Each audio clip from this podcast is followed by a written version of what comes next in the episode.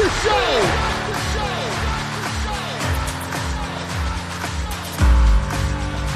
You have all made it to the dance. You have all made it, made it, made it. The show. Coming to you from the X Axis, it's John of All Trades with your host, John X. Welcome, welcome, welcome to the John of All Trades podcast, episode 241. I'm your host, John X. Thank you for joining us. Glad to have you back once again. And man, what a show I've got for you this week. Coming back after two and a half years, I've got R. Alan Brooks. That's right. He was on here previously talking about the Burning Metronome. That is a great book, earned him a ton of acclaim, and he gives an update on what's happening on that book on this week's show. But that's not what we're talking about this week. What we're talking about is Anguish Garden. That's right. It's his brand new project. It's very, very exciting. It's taking on white supremacy from a very interesting angle. And you know what? It was announced Christmas Eve. I remember reading a Colorado Sun article and I go, you know what? Good for Alan. Big long piece shared on social media. I thought this is fantastic. The next day, Christmas Day, Alan gets a death threat over his Instagram account. That's right. Some dude read the headline that said something to the effect of local comics artist takes on white supremacy in new book. I'm butchering that, but it's something to that effect. And basically goes on Instagram anonymously and says, you know what? I'm going to kill you. So I'd been thinking about having Alan on the show again. Because number one, he's just a great guy, an amazingly talented professional. And in the first half of this episode, we end up talking a lot about the various projects that he's got going. He hosts an open mic at Ophelia's, backed by a jazz band where he freestyles. We talk about his podcast, Motherfucker in a Cape. We talk about his comic running in the Colorado Sun called What Did I Miss? And of course, we talk about Anguish Garden. So Alan has art and talent and amazing things just coming from within him. And he and I, when we met the first time, I go, you know what? This is my guy. Like, I like this guy. I just like talking to him. I think we're on a similar wavelength. I think we've got a very similar vibe. And when we turn the mics off, we kind of agreed to that. I don't want to make it seem like I'm trying to elevate myself here and be cooler than I am, but I genuinely adore my time with Alan. And I really need to reach out to him more often. But he beat me to it. He said, Hey, would you have me back on the show? Or, Hey, would you help me share some info about this Kickstarter I have going for Anguish Garden? So that brings me to point number two. Anguish Garden, there's a Kickstarter. You should support it. As I record this, I have kicked him some money because I want to see this book get made. I want to piss off that white supremacist. And you know what? I'm just going to put this on record. I want to piss off all white supremacists. They're awful. These people have a viewpoint that I 100% disagree with. So if we can drag their terrible opinions into the light and hopefully just eradicate the mindset that leads to the victimhood of something as stupid as white supremacy, then let's do it. Okay? And one small way you can do that is by donating to this book. I've seen the seven page preview. It's on the Kickstarter. You can find it linked on the John of All Trades companion blog piece. That's johnofalltrades.us, J O N of all trades.us. If you're listening to this on some sort of podcatcher, check out the show notes. There will be a link in there as well. Some cool rewards, but more importantly, let's help local artists get good, important, entertaining, and vital art made. Now, the second half of this podcast, we not only talk about the book, but we talk about what inspired it. And he tells this story of a book he read about someone who was raised in white supremacy who eventually came around to say, Ooh, this is not the way to go. This is not the way to live life. This is not a philosophy I subscribe to anymore. So he became a race trader. And from there, we end up talking about his experience as a black man in America. And we talk about it in a very candid, very open, very honest way. It's not in a heavy handed way, but he does share with me some of his interesting experiences of being dehumanized and maybe not in the way that you are picturing, maybe not in the way that you were thinking. It was certainly eye opening for me, and I think that's the minimum you can ask someone who was fortunate enough to be a white, straight, cisgendered dude in America in 2020, right? Maybe think with a little bit more nuance, maybe think with a little more complexity. If we can all do that, maybe we'll all be a little bit better. And some of the things that we're experiencing, some of the discord, some of the acrimony goes away. I'm not trying to be pie in the sky. I'm not trying to be highfalutin. I want to be realistic here. But I think if we can all have open and honest conversations where we're willing to look inward and assess ourselves, we'll be better off for it. So, this conversation is enormously entertaining. It is enormously instructive. And you know what? Alan and I, I think, just had a great vibe talking to each other. I'm certainly not going to speak for him, but from my end, I adored this chat. I really appreciate Alan as a person and the work he's doing, and I'm proud to bring this episode to you. So, without further delay, let's do exactly that. Episode 241 features R. Alan Brooks. He is the creator of Anguish Garden. He writes the comic What Did I Miss weekly in the Colorado Sun. He's the creator of the Motherfucker in a Cape podcast. He's the creator of the Burning Metronome. He is a man about town doing all sorts of artistic endeavors, and I'm proud to bring him to you right now. Episode 241 featuring R. Alan Brooks starts right now.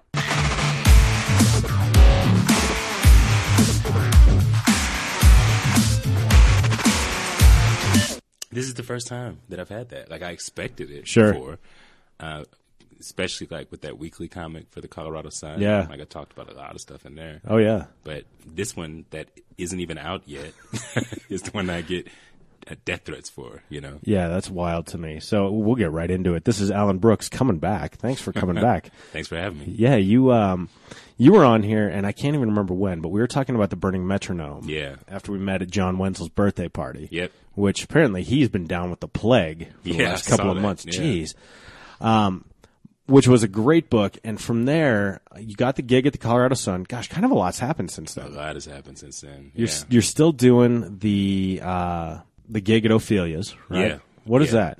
So that's uh, me rapping with the jazz band, and uh, I basically freestyle and then hire a keyboard player and a drummer to back me up. And It's an open mic, so anybody who gets on stage, the uh, the band will improv behind them. Jeez. any style of music.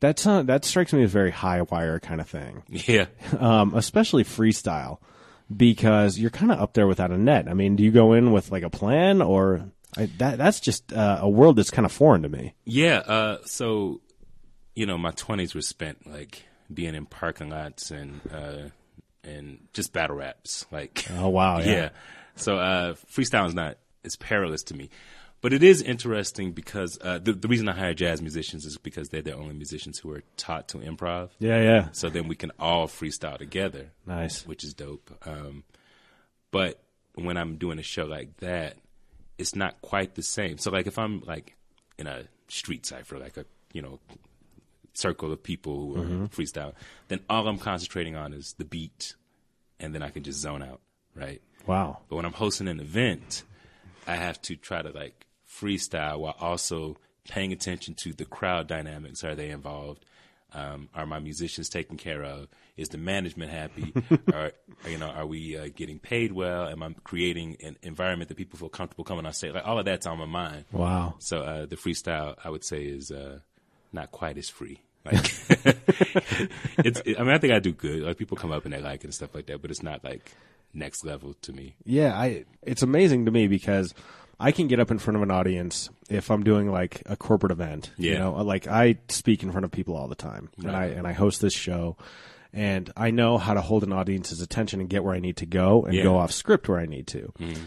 But the added complexity to me is making that rhyme, right? And Yeah. making it sound mellifluous Yeah. which to me is just a skill that I can't relate to. So how do you cultivate that? I mean, aside from doing it over and over again, Yeah. How do you go in like with what kind of mindset do you have going in? You know, I think there's kind of, in my experience, sort of two ways to freestyle. One is I'm going to freestyle about a thing and just find the rhyming words, Yeah. which I don't think I'm as good at. Okay. Uh, and the other is uh, it's kind of like what I imagine surfing to be like. All right. So like you're just launching out into into something, and then you hear the rhyming word, and it'll take you a whole different way. So you can kind of be all over like different topics and stuff like that. But it it it's uh, this beautiful, fun tapestry. Yeah. And then sometimes, uh, sometimes I say things that impress myself. Sometimes, sometimes I don't. you know. Well, yeah. Sometimes it comes from the depths. And, Yeah. I mean, it's it's one of those things where I hear people talk about, and and I do this too. Like, because I have writing assignments. Mine aren't real exciting or glamorous. okay. You know, I'm writing for clients and it's corporate speak. But I like to give the creative process as wide a berth as possible because I never know where it's going to come from. Yeah. and I'll end up writing, say, like I'm ghostwriting letters of some sort. right? Yeah. And I have to find new entry points to write them because they can't all sound the same. Mm-hmm. And I'll get like a word or a phrase, and I can build an entire thing around that. So Yeah. to me, that's almost like the first way you described freestyling Mm-hmm. because I know where I need to get to. I know where it needs to end up. I just don't know exactly how I'm going to get there. Yeah. And then I'll find the one thing that ignites it, and I'll build everything off of that, Yeah. which is fascinating. That's more like my uh, songwriting process. Oh, no kidding. Yeah. Uh, this is an interesting thing. So, uh, Mutiny Information Cafe down on South Broadway. It's a home to a lot of cool things, including things I do. I was there writing a comic script once, and uh, they had a like a freestyle rap thing happening in the background, and I didn't I didn't know. I just happened to be there. So I was like, let me close my laptop and join these fools, right? So, so I go back there and uh and they're they're young, right? So they're like finding their voices on the mic and stuff like that. You know, it's just like experience stuff, right? So like um, Yeah, you're getting at bats. to- Yeah. To, use a baseball metaphor. yeah, right. Yeah. Uh, and you know, just because I've been doing it longer, you know, I have a little more like presence, right? Sure. And then my, my voice also kind of contributes to like, so like, you know, they're like, yeah, I step into the place and then I come up, like that kind of thing, right? Yeah. And then I come in, I'm like, yeah, I'll kick it up, you know, kind of, and, uh, You it was, come- it's like a man playing with children.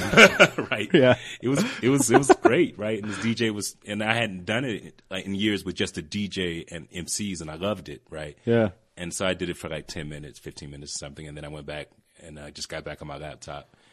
And so like uh when they continued for a while and then when it ended they were like filtering out and they were like there's that dude on his laptop now? like, some dude just came and didn't identify himself. just popped in. right. Freestyle killed it and then went back and now he's writing. He's doing homework. What's he doing? Dude, that's one of my favorite things is always keep them guessing. right. Right? Always play with their minds, always keep them guessing. Like I, I'm with a lot of stuffy, uptight corporate people. Yeah. And they're like, "What'd you do this weekend?" I'm like, "Oh, I went to this punk show, you know, at the Gothic." All right. And they're like, "You're into punk rock?" I'm like, "Yeah, that's like my thing." Yeah. Um, or you know, we traveled to LA to go see this professional wrestling show. Nice. You know, like, um, but always keep them guessing. You know, stay crunchy, and that's one of my favorite things about you is you got your hands in so many different things. I appreciate it. Teaching at Regis, Yeah. comic in the Colorado Sun. What did I miss? Yeah. Uh, Motherfucker in a Cape podcast. Yeah. how's that going? That's going pretty good. Uh, I have one uh, tomorrow, in fact. I'll be interviewing. Uh, Well, I mean, th- oh, yeah. it comes out a All week right, ago. Right. well, uh, then you'll see it online. But it's Jenny Parks. And Oh, she's, nice. she's All right. interesting. She does uh, these cat illustrations. She does pop culture figures as cats. Oh wow. So her books are in Barnes and Noble. It's like three, maybe two Star Trek cat books. oh nice. So All right. all the characters from Star Trek drawn as cats, and it's and a really good illustration. So yeah, I think you know that'll be a good one. yeah, that's like I, I have up here a cross stitched lyric from DMX Ah. in, in a frame that I bought from a punk rock flea market. Yeah, I love stuff like that that seems too weird to exist. right, right? right. Where so it's like I'm going to draw all the Star Trek characters as cats. That's like my favorite genre of types of things. You know what I mean? right. um, okay, so what else? Uh, author of the Burning Metronome. Yeah, Um, are you pretty much at the tail end of that right now? Because I know you were hustling it for a long time. yeah. So I wrote a second book. So I had to say, uh, comics are hard, man. Yeah. Um, so uh, you know, as uh, I've been a life, I've been working on artistic collaborations all my life, and I found that comic book artists are the hardest to get things finished with. And there are reasons, uh, even though it aggravates me. Like I think um, comic book artists have to deal with whatever every artist has to deal with, whatever insecurities and imposter syndrome and all that stuff. Oh, sure. But on top of that, drawing a comic is labor intensive, right? Yeah. Like it's like drawing like 200 tiny illustrations per chapter, right?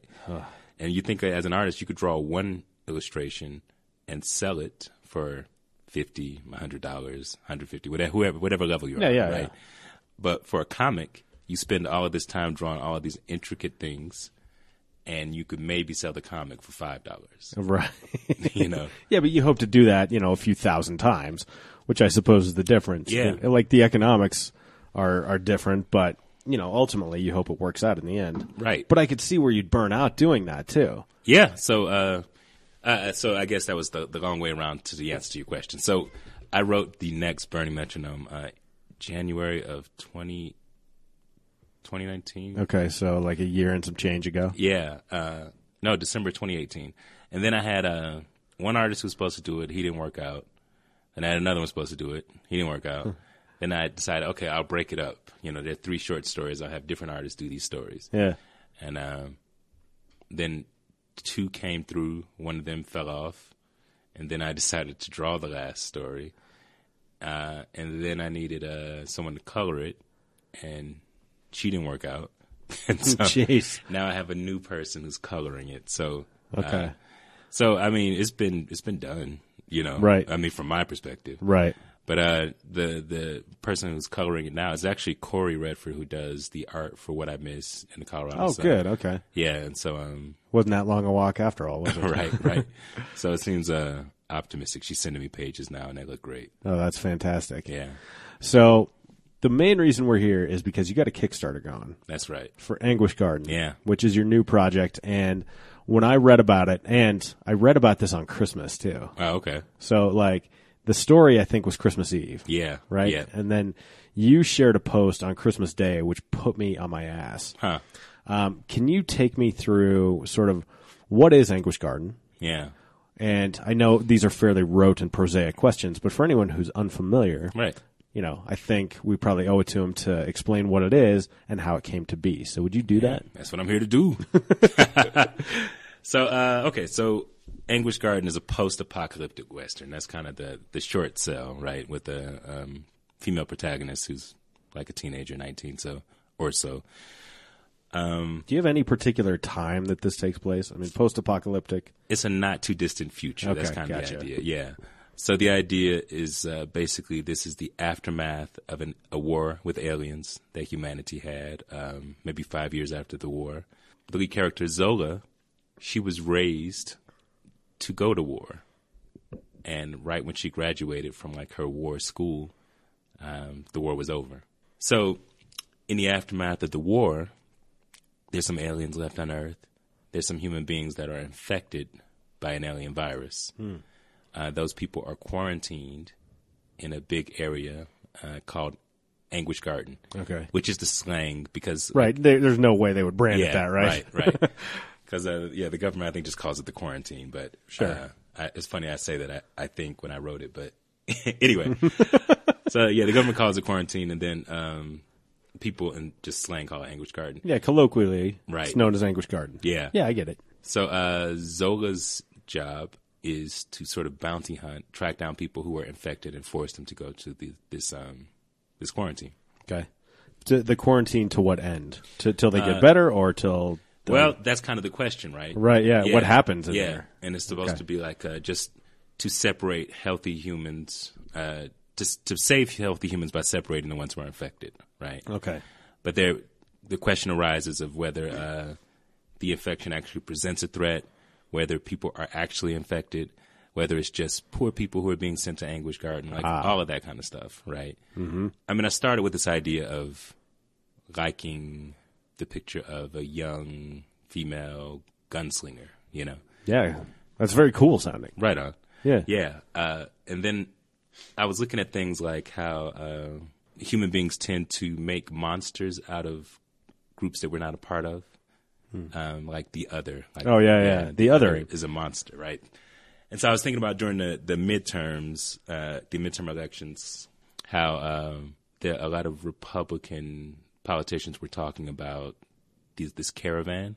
that Oh, coming. right. Do you remember that? Like, Uh, yeah. Yeah. I actually do. I hadn't thought of it in a while. Uh, uh, Of course, because as soon as the elections were over, you didn't mention it anymore. Yeah. What do you know? Right. What are the odds? Right. Yeah. So there's this caravan of South Americans who are criminals and, and murderers and rapists, and they're coming to America. and They're on the way. Right. They It's like Mad Max. Right, right. Yeah. And they kept like making them into this terrible beast, this monster. Mm-hmm. And then when the elections are over, we haven't heard a thing.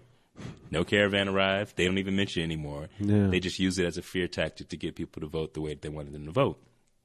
So I'm sort of fascinated by this idea of taking a group of people and making them into this hideous beast and using that fear to manipulate people into your movement.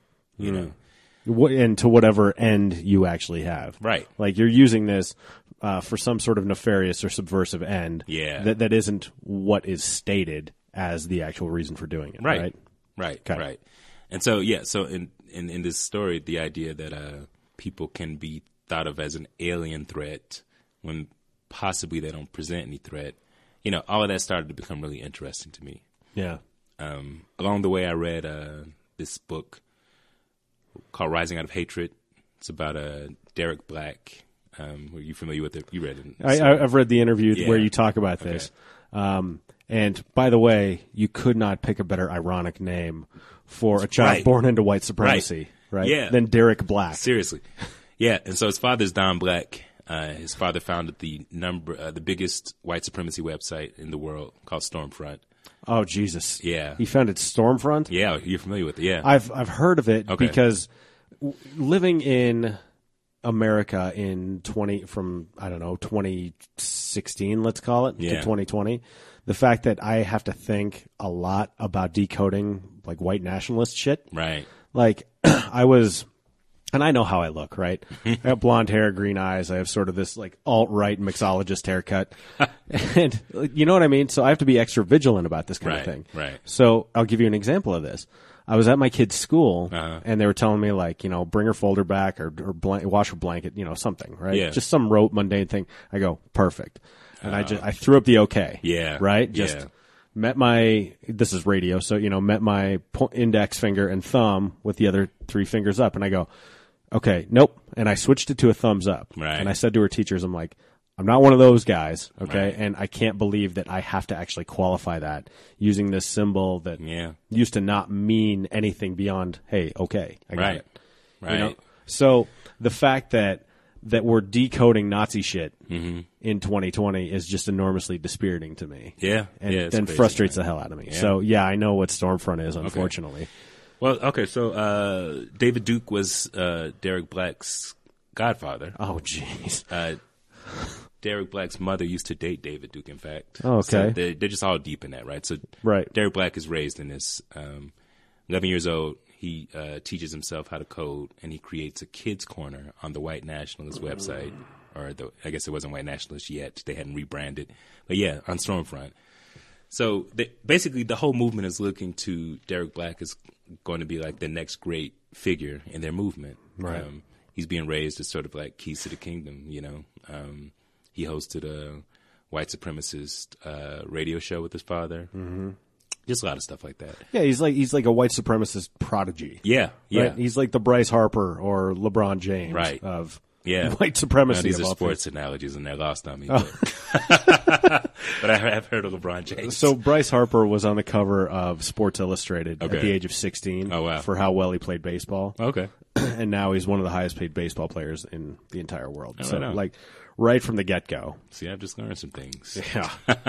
um, but yeah, I yeah, mean that that same sort of yeah, narrative. it's an out comparison. Yeah. Right. So uh, when he was uh, maybe fourteen or fifteen, uh, so basically he believed that uh, he was he was saving his family, right? Like um, that he was preserving white culture, that um, that it was under attack. You know, so Right. He was he was more focused on those aspects of, of that movement, and um, so he was like, well, if we're going to recruit more people, we have to stop focusing on um, the hate message uh, and we need to say we need to talk about like how we're being victimized. So he came up with the term white genocide oh man, as a teenager, and now, you know, like boy, he's got quite the bingo card here. right, right, Yeah. So these, uh, you know, congressmen and women are using it. You know, like Right. it's, it's incredible. So uh, basically, he goes to uh, college. His parents wanted to him to get a degree because they felt like it would legitimize the movement. So he ends up going to like a liberal arts college because it's what they could afford. and uh, this is the first time he's face to face with all the people he's been taught to hate. First time. Yeah, Where did he grow up? uh, I mean, David Duke, I associate with Louisiana. yeah. I'm But- thinking on that. I feel like maybe Florida, but It's got to be the. I, I, and I'm stereotyping here. It's got to be the South, right? Yeah. you know? right, right. So uh, he goes to this college. Nobody knows who he is. Also, it's the first time nobody's known who he was. Oh, yeah, okay. Right. Yeah. So he um dates a Jewish woman the first semester. Doesn't tell her about who he is or you know any. of Did he know she was Jewish? Yeah, he did, okay. yeah. All right. Uh, and he starts making friends uh, with like he made friends with a Latino guy, and uh, then somebody outed him. Mm-hmm. You know, the, the the relationship with the Jewish woman failed, but over the period of the the four years he was there, he had to come to terms with these are people that I like, right? Yeah. and it was like a slow evolution for him, uh, and eventually, what's the term I'm looking for? He denounced. Yeah. Yeah, yeah, uh, the the white supremacist movement, and so then people who were family members and had been his friends his whole life gave him death threats, stuff like that. Sure. Of course. He's a traitor now. Yeah, yeah, Yeah. and a race traitor no less. Oh boy. yeah. So he, uh, so now he uh, goes around the nation and, and speaks against white supremacy and stuff like that. So the thing that stuck out to me about that story was that okay, so there are people. There's there's your David Dukes, right? There are people who who clearly understand that they are just creating a message of hate. Mm-hmm. That's their point. Like those people just hate me for existing. Right. Right. The cruelty is the point. Yeah, right. But then there are other people who um, who are not in that extreme, but can be drawn in by somebody like a David Duke, because if if it's reframed as you are being wronged in this way, your family's being destroyed, we have to protect our family, Right. and then suddenly you're you're playing on people's um, more noble notions and using that to manipulate them into being a part of a movement. So that's when you start to, to see the movement, uh, white supremacist movement, rebrand into things like alt right and Sure. you know uh, whatever new things. You know they just keep Proud Boys and all that kind of stuff. you know? Yeah. Uh, But yeah, it's all the same. I mean, it's the same shit. It's Right. just uh, with a different coat of paint on it. Yeah. Yeah. Yeah, but uh, and I think that the, what they figured out in these last 20 years is uh, if we don't come right out and say we hate everybody who isn't white, if we focus on we're just preserving our culture, we're just saving our family, Right. then they can get a lot more people, and they have. They've gotten a lot more people. Sure. You know. Yeah, I mean, you, you look at something, someone like Richard Spencer, who is just one of the most execrable people Right. that's ever existed, but getting legitimized by the mainstream press for a while. Yep. Because he wore nice suits. Yep. And, Spoke well. And he was able to speak eloquently. Yeah. And, you know, he was like into bourbon and stuff. And so, Right. like, he, he managed to play act this Mm-hmm. about as well as one could. Yeah. And so, I mean, you're right. Be, but when you drill down to exactly what he's espousing, it's the same as David Duke in the Right. 80s. Right. Right. And so for me, I'm not trying to reach a Richard Spencer or David Duke. You know, No, of course Like, I don't care about them. They don't care about me. Right. but I think uh, for people who have have been taken in by them, a big part of that is that they have not had an opportunity to see the humanity of the other people. Right. Right. And so when you haven't seen the humanity of a group, it's easy to paint them with a broad brush. It's easy to believe that these evil caravans are coming. Right. Because you've never met anybody from that group. Right. Um, and you know, and oh, sometimes fun. Yeah. Right? Like it, it's it's not only easy, but it Yeah. can feel fun Oh, to do that too. Right, Right. the us or them. Yeah. Where, Yeah. Where it's like, oh, we're not like that. Right. Right. And look at how clownish and ridiculous, you know, these people are. As you take something, blow it out of proportion, you have a laugh with the people who are like you, who are not like them. Yeah, yeah, and I think there's a, a bit of um, you can feel noble, you can feel righteous, Right. If you are standing against this evil group, uh, air quotes. I'm just going to say that and not do it since people are listening. but th- this evil group, you know. Yeah. Yeah. Uh, so for me, growing up uh, in Atlanta, I didn't know many, if any, openly gay people. Oh, interesting. Yeah, and so um so I was vulnerable to stereotypes that took over a whole group. Yeah. Like because I had nothing to humanize that group. Um as I've gotten older, I've, you know, uh made friends with gay and trans people and being able to humanize those people suddenly made it harder for me to fall prey to these uh these biases and and and the things that you know kind of were sent my way. Right. But when I didn't know anybody from that group, it was easy for me to fall for it, right? Yeah. And so uh I think that art is a powerful way to be able to show the humanity of other people, but furthermore, it's a way that if you haven't encountered somebody from a particular group, you can read their experience, you can get to know a character who has that. It can be fiction, it can be nonfiction, you know, but uh that is a way to to recognize the humanity of somebody you haven't met. Absolutely. And I, I want to I want to make two points here that or they might be questions, they might be points. I'm not sure here. but It's an adventure. uh, regardless, um, I think what you're illustrating is, and it's got to be hard to describe the plot of a book without giving too much away. It's like you're trying to describe a magic trick, right. right? Because you, you don't you want people to be intrigued enough, Yeah. to want to see how it turns out, but you got to give them enough to where they're sort of hooked, Yeah. right? So, not to underline this too greatly, but what you're describing with uh, Derek Black strikes. I mean, you're sort of drawing a parallel between that and the main character gunslinger. That's right. in Anguish Garden. Yeah. So I, I think that's a fascinating track to take, especially given, and we won't talk about it on mic, but you were telling me something that you're kind of got in development too that has a historical bent to it as well. Mm-hmm. Right, right. So, I mean, drawing from real life examples and then putting them into science fiction and fantasy. Yeah. Which reminds me of something we talked about on our first podcast, Huh. and it's your admiration for Rod Serling. Oh yeah. So, I mean, that's your guy, right? That's is. your dude He's the man. Yeah. because he used to make political statements all the time on the Twilight Zone. yeah. but did it under he would sort of Trojan horse it in. Yeah, and in fact, he had he had been trying to make political statements for uh, twelve years or so, uh, with before the Twilight Zone, and was constantly getting censored.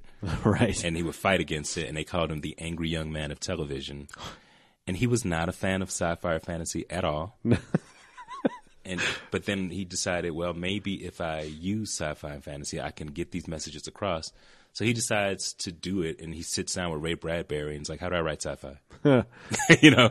well, way to have access to like the best of all time. Right. I mean, seriously. But it's pretty crazy because the uh, the Twilight Zone so much defi- defines how people approach sci-fi and fantasy now, for, and it came from a person who was not a fan of those genres. You know, Well, I think it's useful sometimes reframing your own genre from someone who's not in it. yeah, Which is one of the things, just from a business perspective, I do with companies. okay, because I'll go in and you know they'll be like, we want to do this in our PR program or our brand or whatever, and I'm like, okay, well, you say you want to do this, but your brand is actually telling people this, and they go, oh yeah, those don't line up.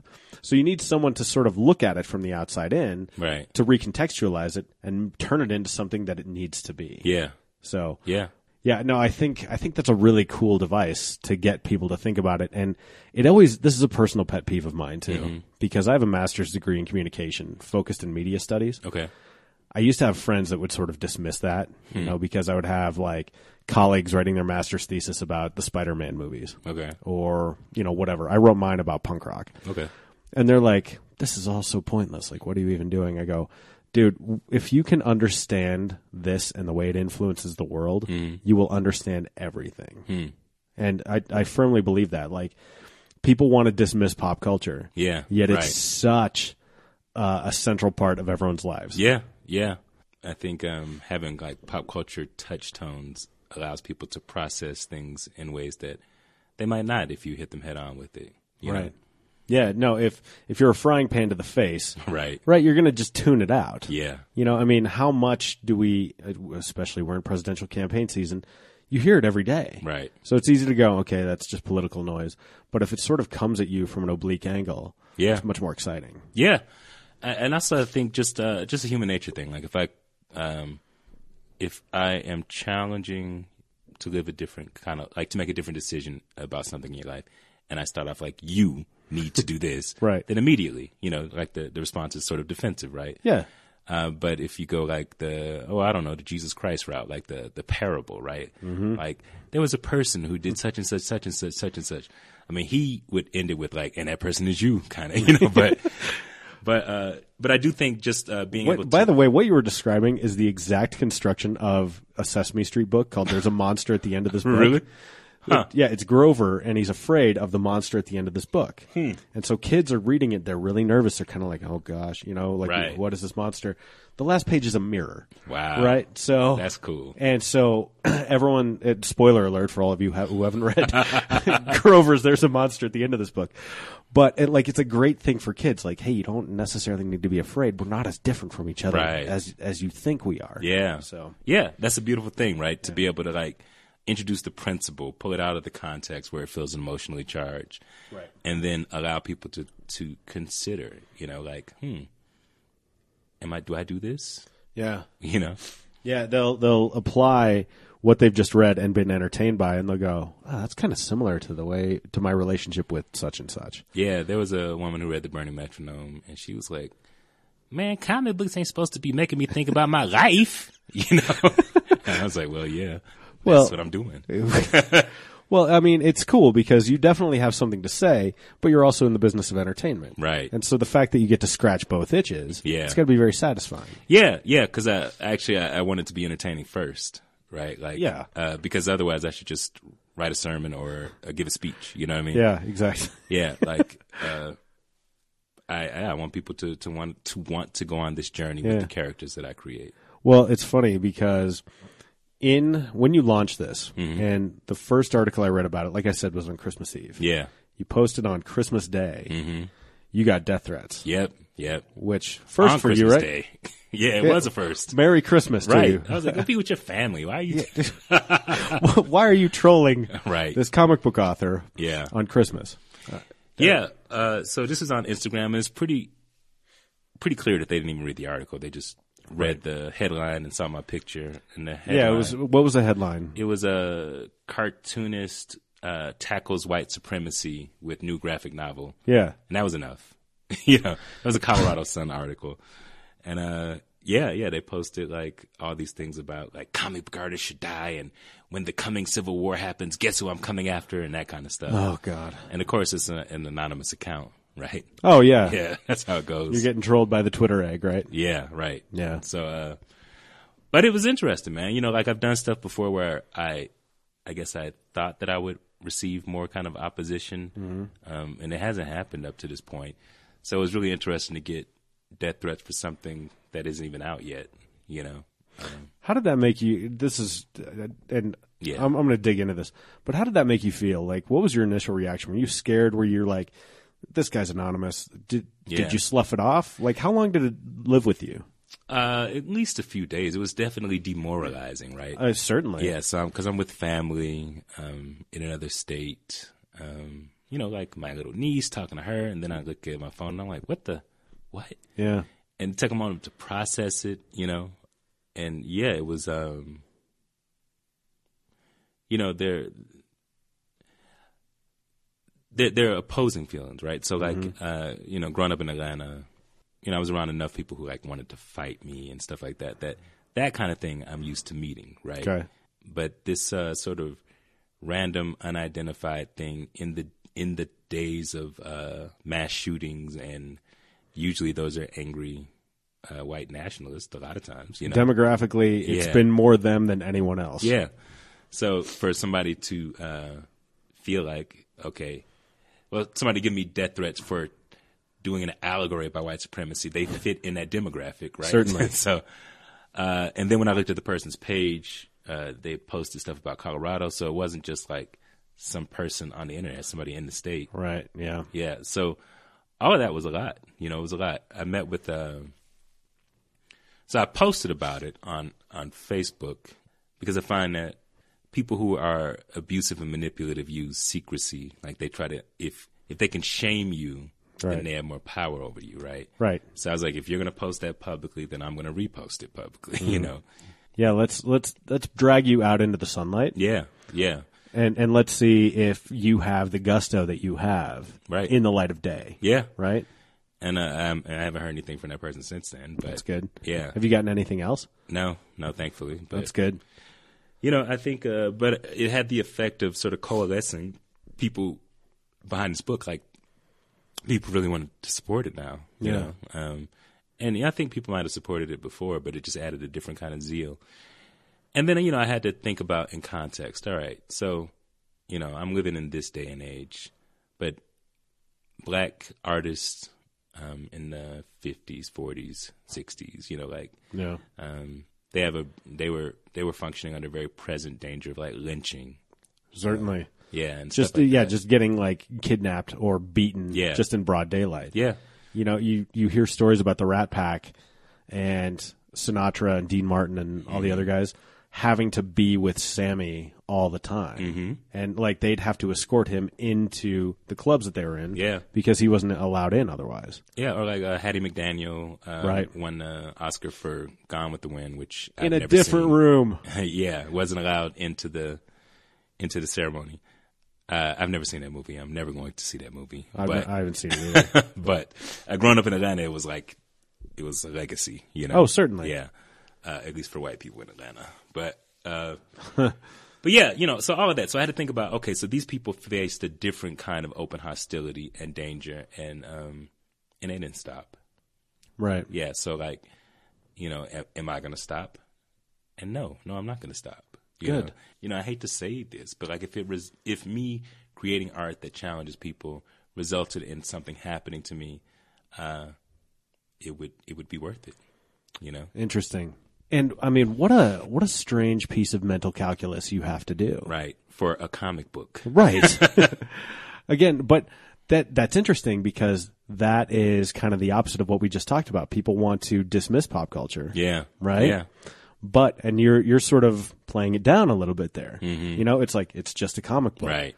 Right. But it's also not just a comic right. book. Right. Obviously, because Clearly. yeah. Um, clearly, you know, even just the act of you creating it Mm-hmm. has pissed someone off so much that, and I, I don't know the de- the degree to which this was an empty threat or not, right? I mean, some people are will just spout off, Mm-hmm. Right. Right. Um, or you know, you don't know if this guy is dangerously unhinged, Yeah. but the fact that someone would write that Mm-hmm. on the internet where things are written in ink Right. Right. is, I mean, unnerving. Did you end up reporting that, or Yeah. Uh, so I have a friend and attorney who uh, who's helped me out with that, but so far, uh, law enforcement hasn't really been interested in doing anything. right? So Well, I'll, I'll tell you a personal story. I um, and I don't want to give too much away here because it's not going to be that much that long a walk. But I was doing uh, a thing on Reddit for one of my clients, okay. and it was an Ask Me Anything. Yeah. Um, and went really, it was smooth. It was really easy. It was great. Client loved it. The next day, someone got on there and posted and threatened to go into their office and shoot this person Wow. and then themselves Wow. um, because they were upset over some perceived slight that this person or this department or this company or whatever did. Right. Okay. And I, I felt really bad about it. We reported it to law enforcement. I contacted Reddit. You know, did all that. Uh-huh. Nothing ultimately came of it. And I talked to her later. She goes, "Oh yeah, that's not my first death threat. I get a bunch of them." Hmm. And she's like, "The security in this building is fine." And I go, "What a weird state to live in." Yeah. like and, and I don't mean Colorado obviously, Yeah. but like a weird state of mind to live in where that is just part of the cost of doing business. Yeah. It's it's sad and amazing. It's frightening. Yeah, yeah. That yeah, that you even have to think about that. Like after I sort of made it public, people reached out to me who had also gotten death threats. One of them is a a guy I knew when I was a teenager who's a former pastor. He's a preacher, and it's a white dude who talks about uh, issues of race. And he told me he was getting death threats, and people were threatening his wife and children and stuff like that. And another is a black activist who kind of just met with me and gave me his his experience with it and his um his way of dealing with it, you know. And uh, it was amazing to hear like how often people get that kind of like people get death threats. That's a crazy thing. Yeah. It's it's not something I can relate to. It's never happened to me. Yeah. Um, I mean, I've never, I haven't done shows that I think generate a great deal of controversy. Mm-hmm. I mean, I, I, it was something of when I told people I did this, Yeah. they, they took it strange, and it like I interviewed um, a Muslim imam, Okay. right? Yeah. uh, right up, uh, um, right up at the Masjid Taqwa Okay. on Northeast Park Hill. Huh. And so he, uh, I'm blanking on his name, Ali, Imam Ali. I was introduced to him through a Jewish rabbi. Okay. And so, but people are like, wow, you went and did that? I go, "Wha- yeah. Is Yeah. that weird? Like, why is that weird? And so I would kind of push them on that. Right. Why is that weird? Like, why wouldn't I go and meet this man who is a leader of faith Right. for a community here in Denver? Right. Um, but it's almost like they never even thought to like go and talk to someone like that. Yep. And it's like the more that you can do that, the more, the less scary we all become, which is exactly your Right. point. The humanity, right. right? And so I learned so much about the Muslim faith, Hmm. and he was. Uh, he was great friends with Muhammad Ali, so he had amazing stories about Muhammad Ali too. that's cool. Yeah, um, and uh, it was it was one of my favorite episodes that I did because I learned a lot because. I hadn't spent any time in that community. I didn't know hardly anything about it. Yeah, yeah, yeah. I mean, so since most people are not going to do that, then the way you get it to them is through art, Right. television, and Bring them out into. Muhammad, right? right, right, right, So to speak. Yeah, yeah. Yeah. Wow. Um, so this is this is an unfair question for you. I'm just going to tell you that up front. Okay. But as a hetero, white, cisgendered dude, right? What are the things? And I, I think people are always interested in this, and this is why I told you it's unfair. Okay. Because you, you know you are not the spokesman for everyone. Yeah. Right. You're but one person, so answer this any way you want. Okay. But if if we can undo some of these notions of white supremacy and division and hate and the other, um, someone who kind of is in the role in the costume of holding the keys to the stadium, Yeah. right? Yeah. How do I help that cause? You know, um, practical things, big picture things, even just small things. I mean, I know on this show, I want to talk to as many different people as as I can. Right on. I talked at Denver Film Festival to the filmmakers of a film called Growing Up Coy, Okay. which was all about Coy Mathis, who was transgendered at eight years old Huh. and went through the court system. This was down in like Fountain, Colorado, just south of Colorado Springs Okay. about which bathroom she's going to go into. Right. Right. Always comes down to the bathroom. Yeah. But he came into that very defensive. I'm like, look, no, I'm not here to do a hit piece on you. I want to hand the mic over. Like, tell the Right. story. Right. So, I mean, that's one thing that I'm happy about what I'm doing. I could probably do more of it. Mm-hmm. But from your perspective, is there anything off the top of your head where if someone's listening to this, like, how do I make a difference in a positive way? Yeah, you know, one of the things that's been useful to me, uh, I've recently, I feel like in the last three or four years, seen white people saying that racism is a white problem and that white people have to contend with each other on it. Interesting. Also, you know, like I've seen male activists say that sexism is a male problem and that we have to hold each other accountable. It's not it's not women's responsibility to teach us how to treat them like human beings. Like we're the ones who are doing it, right? So why are we putting it on the victims to fix it? Right. Um, Yeah, yeah, it's like that old thing, you know, be conscious about how you're raising your girls. Right. No, fuck that. Right. Be conscious about how you're raising your boys. Yes. Yeah. Yeah.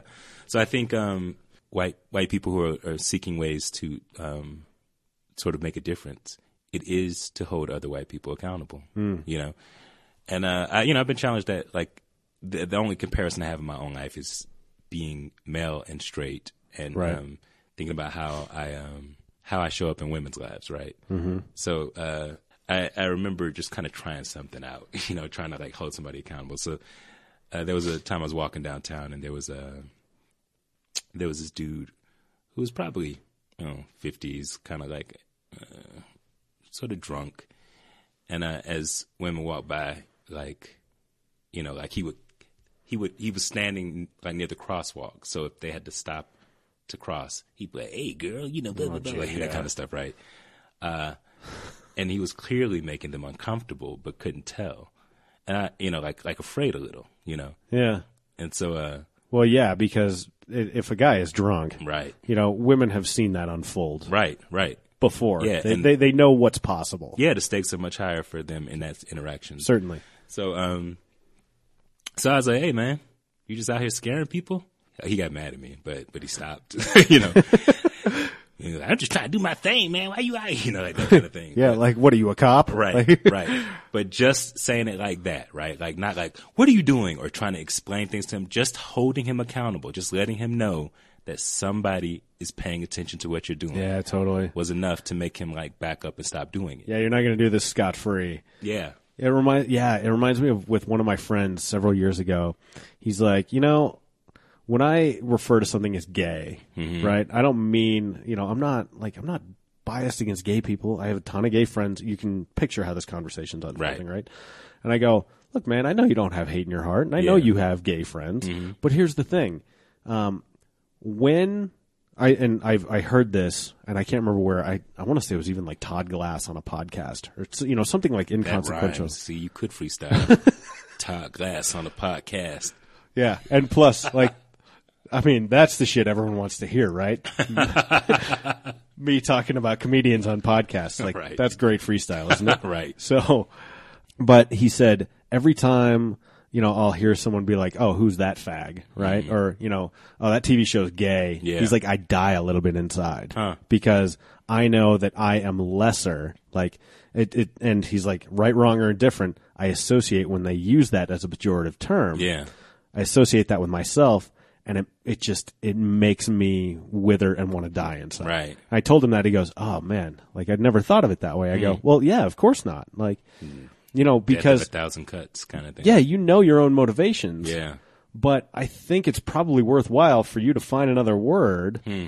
if, you know, you can not contribute to that. And if we can beat that back, Right. Hmm. you know, we're all a little bit better for it. So what you said really resonates with me because yeah, I mean, I wasn't afraid to call him out there. It was uncomfortable. Yeah, You know, right. like you don't want to do that. Right. That's- But I think ultimately we're better for it. Yeah, yeah. I mean, I think that's the way we grow as people. It's interesting you said that. I was uh, so my my most recent what I miss strip. Yeah. uh, was uh, so that you know the context. Uh, the, the, Oh, is this about the Polish jokes? yeah, I yeah, I read Oh, this one. them? This is really good. Yeah. Oh, cool. Yeah, so this, you know, the setup is basically the the story. The comic is a, a white woman in her fifties who's been in a coma for thirty years, and a young black neighbor who's in his twenties, and they're neighbors and friends uh, because she emotionally and spiritually still believes she's in her twenties. Right. Yeah. So they talk about uh, it, it provides a good framing device for them to have discussions about society, etc. So in this particular one, uh, she asks, "Have we ever talked about the N word?" And uh, he says, I don't understand why black people can't just have something to ourselves, and tells a story about going to dinner with uh, some Polish friends, and they make they made a whole bunch of Polish jokes at the dinner, and everybody laughed, and it was great. But that didn't make him think that he could later go out and approach other Polish people and start telling Polish jokes. Right. It was he was content to let them have their thing, and um, Yeah, it's not his place to co-opt that. Right, right. And I, I think it's different when it comes to, to black people because, you know, we are considered like cool and uh, like this commodity, right? Like Uh, yeah. the world loves black culture, uh, but it doesn't translate into a love for black people usually, right? Right. So like, uh, it feels cool to say the N word. It feels cool to, you know, dress black or talk black or demonstrably black, you know, these You're things. Um, but I, I, you know, there's that. There's also Chris Rock once said that uh, white men in this country have never been told they couldn't do anything, right. and and that's what he feels like the big the stuff about the N word, you know, is That's incredibly insightful. yeah. Yeah. yeah. White dudes have never been told no Right. for anything. right. And so it's a really interesting thing because nobody's craving to tell Polish jokes in that. I mean, you know, there, there are people who do, Sure. but people aren't telling it to be cool. They're not t- saying it like as a, a way to make themselves feel more powerful or anything like that, you know. Right. Um, and there's all of that that goes into um, when people co-op aspects of black culture. Yeah. And it's a really interesting thing because, um, so like I can go to Boulder or something, right? And uh, which is mostly white, Oh yeah. yeah, famously. And uh, Hey, I went to school in Fort Collins. oh, okay? oh, right. I mean, that that makes Boulder look like the United Nations by comparison. I met a girl on a dance floor years ago who was from Fort Collins, and she was like, "Faux co, faux show." I was like, "Really?" It was a white girl, but Spectacular. yes. Anyway, uh, I, I distinctly remember walking into a coffee shop in Boulder, uh, maybe seven years ago, and uh, and it was all sort of like uh, granola hippie-ish white people, and they all just like they all just held their breath at once. It was like they sucked all the breath out, of and they're like, "A black guy," right? Right. Uh, and if I were an insecure dude, that would be really appealing to me, right? Sure. Because I'm an instant celebrity. These people know nothing about me. Like all the women are suddenly attracted to me. All the guys are not even noticing that their girlfriends are flirting with me because they're like, "Oh, he's a cool black dude. Uh, you know, I want to learn about this cool." yeah, may, maybe I can have him on my diversity bingo checklist. Right. You know, like I can finally get the black guy square. Right, right, Right, yeah. Uh, and, and and you hit on it exactly because it, it is just as dehumanizing. Like it's it's the it's the the opposite side of the racism coin, right? Like, Mm-hmm. um, one side they're treating you like shit, Uh-huh. On the other side, they're treating you like a celebrity. But both sides are you're not a human being. You're just an action figure to collect. Right. Yeah. You're you're like a mascot. Mm-hmm. Right. It's uh it's like Roger Ebert used to talk about when he would review films. So many films have the magical Negro Yeah. in them. Yeah. You know, I'm sure you're familiar with that trope. Yep. And the movie that comes to mind right now is like The Legend of Bagger Vance. Bagger Vance. Right? So uh, there's a there's a Netflix show. Uh, this black comedy troupe. I think there's seven or eight members. It's called the Astronomy Club. Mm-hmm. They're so funny. They're they're young, really funny, all black, and they did one sketch which was uh, Magical Negro Rehab. oh gosh. And then they brought in like all these characters, like Whoopi Goldberg character from Ghost, uh, the the brother from uh, Green Mile. I tried to Oh, call yeah. it back, boss. That guy. Yeah, Michael Clarke Duncan. Yep. Yes. And then they brought in uh, at least two Morgan Freeman characters. Totally got to be Shawshank is one of them. Dri- yeah, and driving Miss Daisy. Yeah, it's- yeah, yeah. And so like, and it was just, it was really insightful and funny. But yeah, that's the thing, right? Like, yeah. So you know, I think, um, but all of that again comes down to not recognizing the humanity of a person. Right. And that's why representation matters too. Yeah. Yeah. because I mean these folks in this coffee shop, and I'm not necessarily going to cast aspersions on them, Right. But you know, they you see enough magical Negro Yeah. in your life, and one wanders in, Right. You go, oh, Hosanna, Right. finally, right? And I, yeah, I don't think they were ill intentioned. No, right? no, like- but it was, you know, but it definitely wasn't like they were interested in me as a person. The reason I walked in, in fact, is that uh, that was a place that hosted uh, that book music gigs, and I'd been emailing and calling for months, and uh, I sent like samples of the music, I sent press releases, Right. etc. No response. Then I walk in, and the guy who books is there, and he's like, "Cool, black dude. Okay, when can you play?" Suddenly, right? You know, Yeah. And it's like you don't even know what my music is. All right, but I'm gonna take the gig. You know, Uh, well, sure, yeah. yeah. I mean, there are times where you can use that to your advantage. Yeah. I mean, Uh, it exists. uh, do people curse on this podcast? Oh yeah, Okay. I've I've already cursed like nine times. okay. So this is a this is an excellent story. Uh, just an example of this. So I was in uh, I was in Prague, mm-hmm. and uh, I don't know if I told this last time. No, no. Um, you mentioned that you went to Prague, Okay. which was really cool. And no, you know what? We talked about this when we were doing a meeting for the Denver Podcast Network, Oh, okay. which no longer exists. But I don't know. I don't remember or know where this story is going. So Okay, cool. Keep going. So I, I I got to Prague on a Friday night. I was staying in this hostel called the Mosaic Party Hostel, which was aptly named as fuck because there was a dance floor on the bottom, on like uh, on the bottom level. So and a party was going on, right? People were dancing. So I walk in to check in, and people are just like dancing, just. and I was like, well, I'm gonna go dance, right? Sure. So I've been in this country for 20 minutes, right? uh, and I walk down to the dance floor, and um, there are three bachelorette parties happening. Oh, at the same time. Yeah. Good God. Yeah. So one girl from one of the bachelorette parties comes over and is like, "Hey, you need to come uh, dance with us, uh, our friends and stuff like that, right?" And uh, they were all white, which is important to the story. And so I didn't know anybody; I was by myself, so I was like, "Sure," you know. So I go over, and you know, I kind of I meet the bride and the bride to be, and it's you know it's kind of weird. So I was like, eh, whatever. I walk away.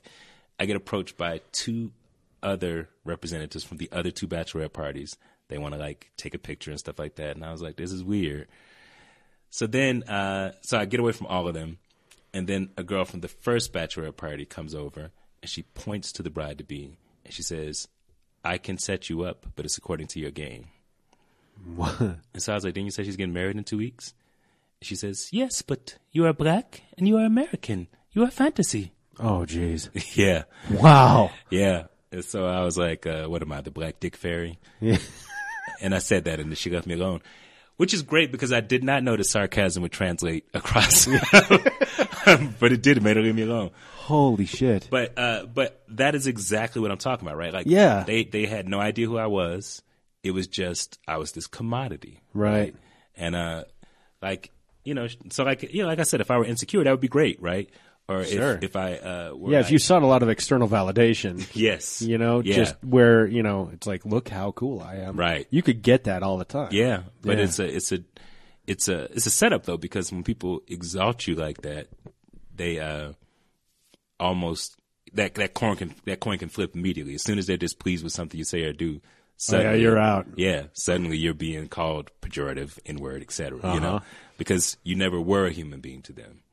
Uh, I think it's very similar, particularly in that club setting. It's very similar to what like uh, a really attractive woman faces. Mm-hmm. You know, like people immediately wanting her attention and making these promises, and you know, like Yeah. But it has nothing to do with her as a person.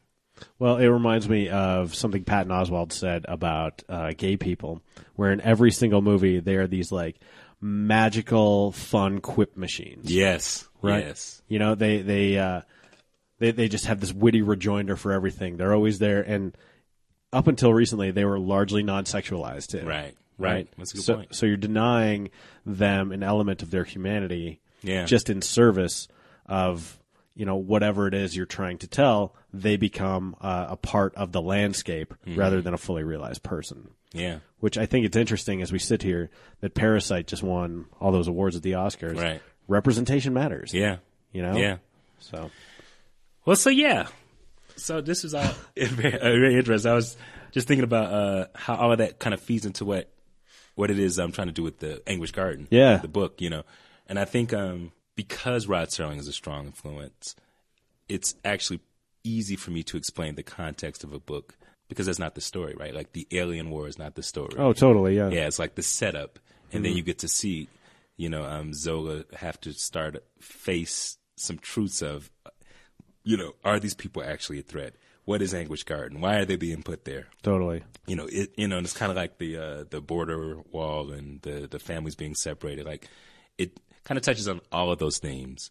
I think this there's this idea, like, okay, so the people in the coffee shop in Boulder, like I was saying, they weren't ill intentioned, right? Right. So they might feel like, hey, I just had this interaction with this cool black dude. I just met a cool black dude, you know? right. Um, and I think that's a place where they feel like they're doing something benevolent.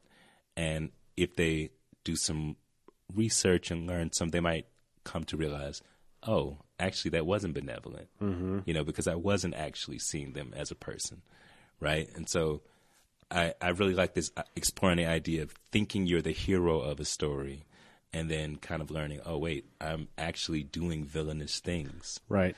and then the decision becomes what do I do I change you know Yeah. or do I stay on the villainous path and I, that's what Zola's going to have to face Okay.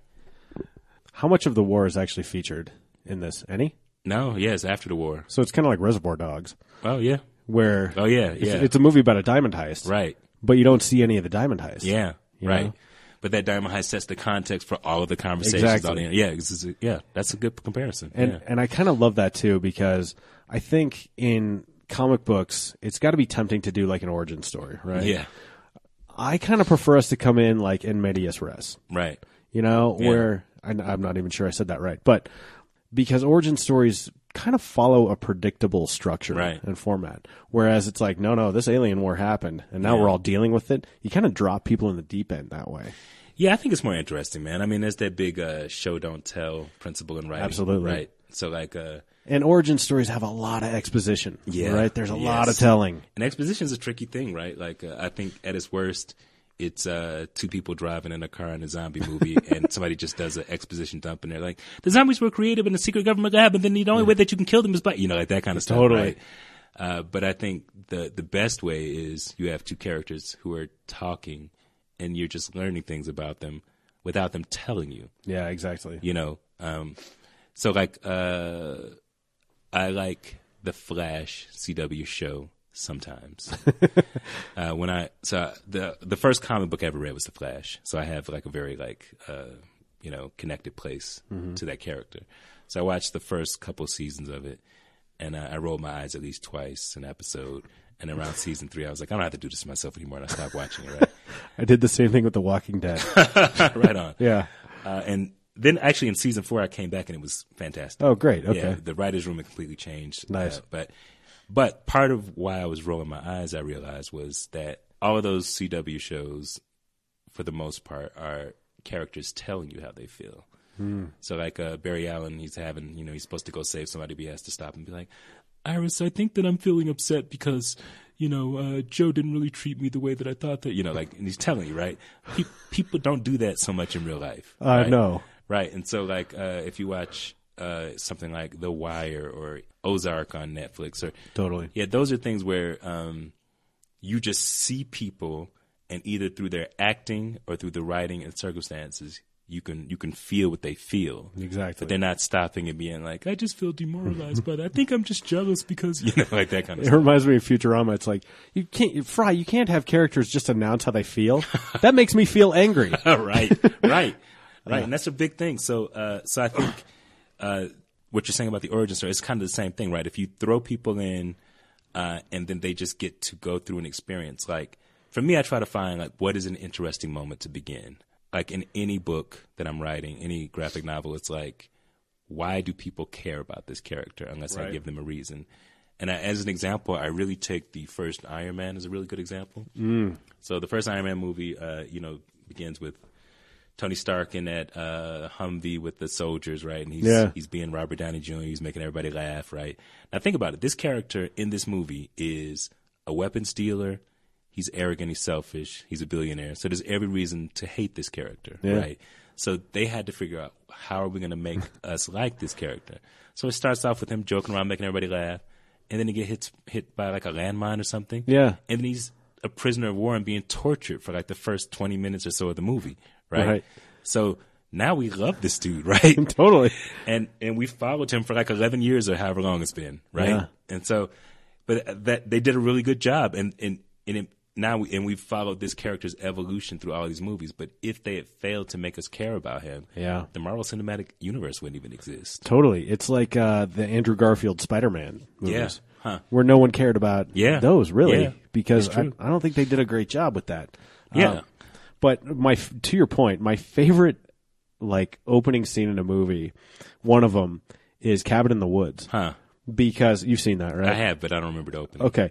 The opening is uh, Bradley Whitford and Richard Jenkins. Okay. Basically, just on this motorized cart driving through this factory. Yeah. Talking about like home improvement projects and how things are going in Stockholm Right. and in you know Tokyo, and you're like, what the hell is happening? I, th- I thought this was a horror movie about a bunch of teenagers. Uh. yeah And so you're sort of there and you're disoriented, and then like there's a hard cut, and we go immediately to the teenagers. Right. And you're like, okay, those guys are going to be important, but I'm not sure why yet. Hmm. yeah yeah Um, but it's compelling enough, and like the dialogue is zippy enough, and it's Right. you know it's fun enough to where you get it. But it's sort of like the unobvious choice of how you open that movie. Yeah. given the way the movie unfolds. yeah right. Yeah. it, it, it can't open any other way. But the temptation would have been to open it, you know, any other way. right Right. right and i think it's important as a as a writer to think about like yeah why what what, reason am i giving people to care enough to follow these characters through this whole story Right. you know Perfect. All right. Well, I think we need to wrap up. So you've got a Kickstarter going. Yeah. I'm going to link to that first. Uh, so after we record this, don't worry, I'll link to it a bunch. But uh, it'll be in the companion blog piece to this show, as well as in the show notes. So uh, give it to us here. Uh, where can we find you? Where anything you want to plug right now? Yeah. The floor is yours. Thank you. Uh, so yes, the Anguish Garden Kickstarter is going to April first. Uh, April Fool's Day. I didn't pick that on purpose. It just kind of happened, but uh, it's about half funded uh, as of this recording, and there are a lot of cool rewards. There's a dude who's making action figures of the characters. Oh, wow. So that's a Kickstarter reward. You can get a lot of cool art and stuff like that. At a certain level, you can be drawn as a background character in the book. Nice. So um, yeah, so I'm, I'm excited about it, man. Like, and I really want to get this book made. And the artists who are working on it with me are so talented and so good. And I, I just really want to quickly say their names. Uh, Kevin Cameron's doing layouts. Dalen Ogden is doing the pencil and ink art, and then Sarah Menzel Trappel is doing the color. Um, and the, there's a seven page preview that you can see on the Kickstarter. Like the art is beautiful. I love it. It makes me so happy. They were the people who I was thinking of when I wrote it. And uh, after I wrote it, I pitched it to all of them and I got all of them. They all signed on. It was incredible. Amazing. Yeah, and then there's a guy Carl Carell who's doing a musical score for the book, and he is uh, he has a record label called Phaser Records. He's a DJ and producer and musician, and he travels all over the country and performs. And he uh, played me something, and it's so cool, Nice. so cool. So uh, yeah, so please help me make that book a reality, if for no other reason than to tell the the white supremacist dude who gave me death threats, fuck you. you know? That's right. Uh, okay, so then uh, what I miss is on the Colorado Sun, um, Colorado Sun's website. So it's coloradosun.com on the opinion section, comics. You can read my weekly comic there. It's called What I Miss. Uh, also, Motherfucker in the Cape, which people always have trouble finding because I used asterisks after the F. uh, I didn't I didn't think of that when I made it, but uh, but if you just Google mother space F asterisk asterisk, it should come up. Yeah, or Google it. my name, it'll come up. Yeah, there you go. Yeah, R. Alan Brooks. Um, but that's still happening, and I've had a lot of really good guests on and stuff like that. It's been a lot of fun. Burning Metronome, you can go BurningMetronome.com to find that. And that might be all the stuff right now that I can talk about. Okay. Yeah. Well, you know what? When you get more stuff going, come Yeah. back here. We'll do it again. Cool. Because yeah, you are one of my favorite people to talk to. I think you and I have a very similar sensibility about the way we view, particularly pop culture. Yeah, I agree. And its place in the world. So this is a pleasure. I wish you nothing but continued success, Alan. Yeah. Thank you so much, John. I really appreciate it. Thanks for having me out here. Thanks, man. And that wraps up episode 241 of the John of All Trades podcast with Alan Brooks. It was an enormous pleasure. Thank you for coming back. Thank you for talking with me. I felt like we had a great chat, and I cannot wait to see how this book turns out. I'm getting a copy because I donated to the Kickstarter. You should do the same. You'll find links to it on a companion blog piece on johnofalltrades.us or in the show notes if you're listening to us on iTunes, Stitcher, or any other podcatcher. While you're there, hit that subscribe button. Brand new episodes will come directly to you. Leave us a rating, leave us a review. That helps the visibility. Let's pay some bills. Four Degrees is our sponsor. The number four, D E G R E dot E S. No matter what you're doing online, you are building a campaign, you are building a coalition, you are promoting a good, a product, or a service. Four Degrees can help you get on the platforms that you need to be on, get the message right, and get it in front of the people who need to see it most. The number four, D E G R E dot E S. John of All Trades podcast is produced by Deft Communications. Check out Deft on the web, D E F T C O M dot U S. As of this month, I am kicking off three brand new podcasts that I'm working on. I'm doing technical production, I'm helping do show concepting. I can help your business tell its story in a brand new way, whether that's through podcasting or whether that's through more traditional PR tactics. D E F T C O M dot U S. Deft Communication. Stay up with John of All Trades on social media. That's J-O-A-T Pod. Facebook, Twitter, Snapchat, Pinterest, and Instagram. First Job Series drops on Mondays. New episodes drop on Wednesdays. So, until I hear you again next week, say goodnight, Gracie. That's good, Johnny.